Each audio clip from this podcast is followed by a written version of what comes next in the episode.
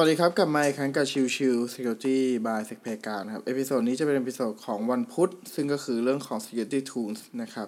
โดยวันนี้เนี่ยผมจะพูดถึงเรื่องของการเข้าถึงตัว Dark Web นะครับ ซึ่งอันนี้เนี่ยมันต่อเนื่องจากเมื่อวานนะครับ เมื่อวานเนี่ยเราพูดถึงเรื่องของ Deep Web กับ Dark Web แตกต่างกันอย่างไรนะครับ แล้วก็พูดไปว่าเฮ้ยตัวของ Dark Web เนี่ย เวลาที่จะเข้าถึงได้เนี่ยจำเป็นจะต้องมีการเชื่อมต่อแบบพิเศษนะนะครับ ซึ่งไอตัวของ Dark Web เองเนี่ย โดยปกติคุณสมบัติมันคือการเข้าถึงแบบที่เป็น Virtual Traffic Tunnel นะครับ คือการเข้าถึงแบบที่เป็น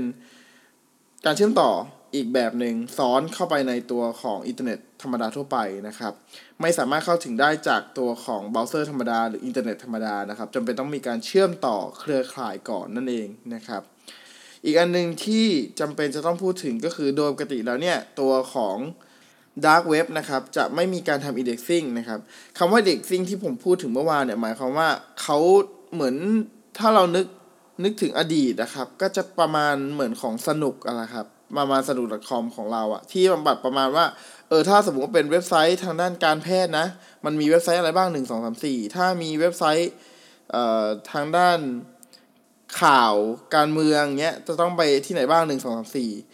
indexing ของตัวของ dark web ก็ประมาณนั้นนะครับ เป็นมีเว็บไซต์ที่รวบรวม URL domain ของ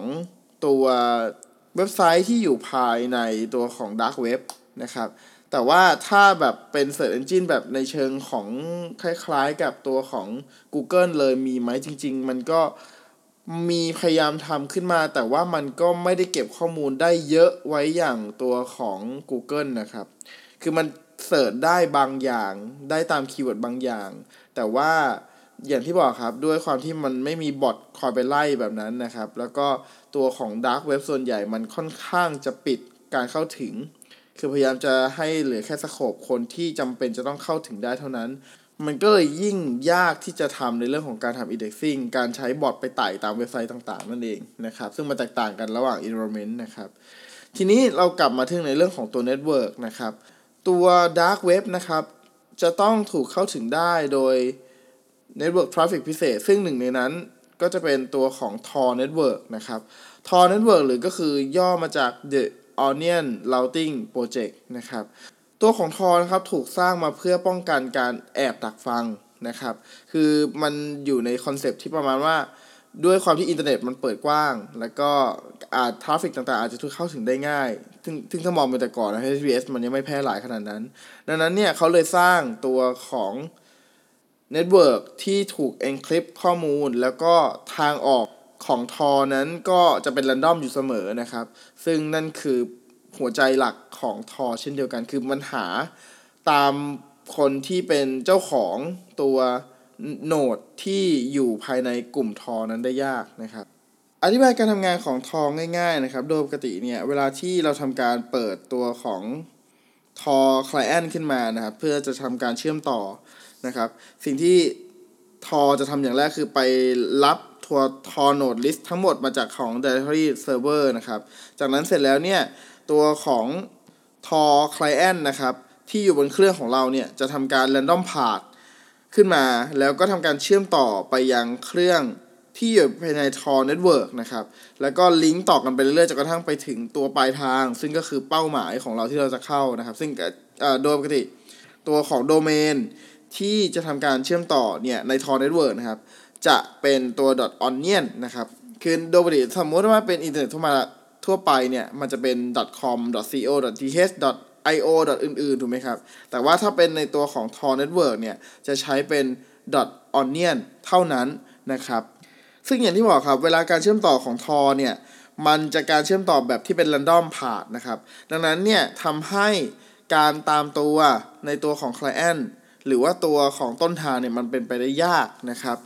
นั่นคือทำให้ตัวของผู้ใช้งานเนี่ยใน Tor Network นะครับ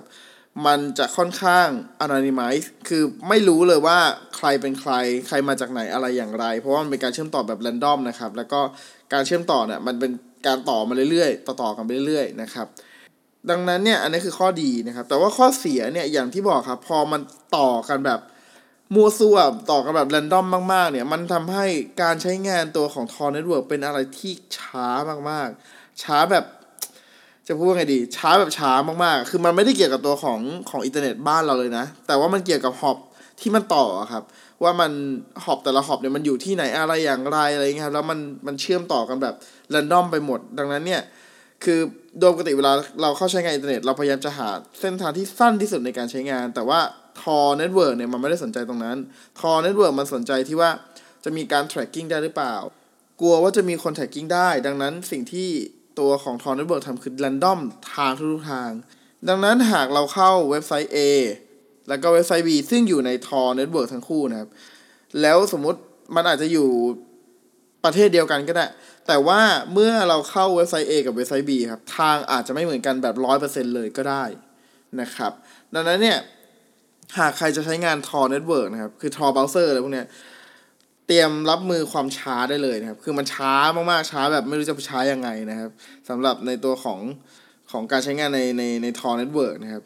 คือไม่ว่าคุณจะเพิ่มความเร็วอินเทอร์เน็ตไปมากแค่ไหน แต่มันก็ไม่ได้เกี่ยวนะครับ เพราะว่าขึ้นอยู่กับว่าปลายทางหอบที่เราไปเชื่อมต่อมากกว่าว่า มันมีกี่หอบแล้วหอบที่ว่าเนี่ยมันไกลกันแค่ไหนอะไรเงี้ยในการเชื่อมเป็นยังไงบ้างอะไรเงี้ยนั่นนั่นคือจุดที่ทำให้มันเกิดความช้าขึ้นมานั่นเองนะครับ โอเคก็ หวังว่าจะทำให้เข้าใจในเรื่องของการเข้าถึงตัว Dark Web นะครับ ว่าเออเวลาจะเข้าใช้งาน Dark Web เนี่ย มันเข้าใช้งานอย่างไรนะครับ แล้วก็ทำไมมันถึงซับซ้อนทำไมมันถึงยากจังเลยทำไมถึงเอ่อทำให้การจะจับเว็บไซต์ผิดกฎหมายใน Dark Web เนี่ยมันทำได้ยากจังอะไรเงี้ยนะครับ ก็อยากจะให้เข้าใจในจุดนี้นั่นเองนะครับ โอเค episode นี้ฝากไว้เท่านี้นะครับ ขอบคุณทุกท่านที่เข้ามาติดตามแล้วพบกันใหม่สำหรับวันนี้ลากันไปก่อน สวัสดีครับ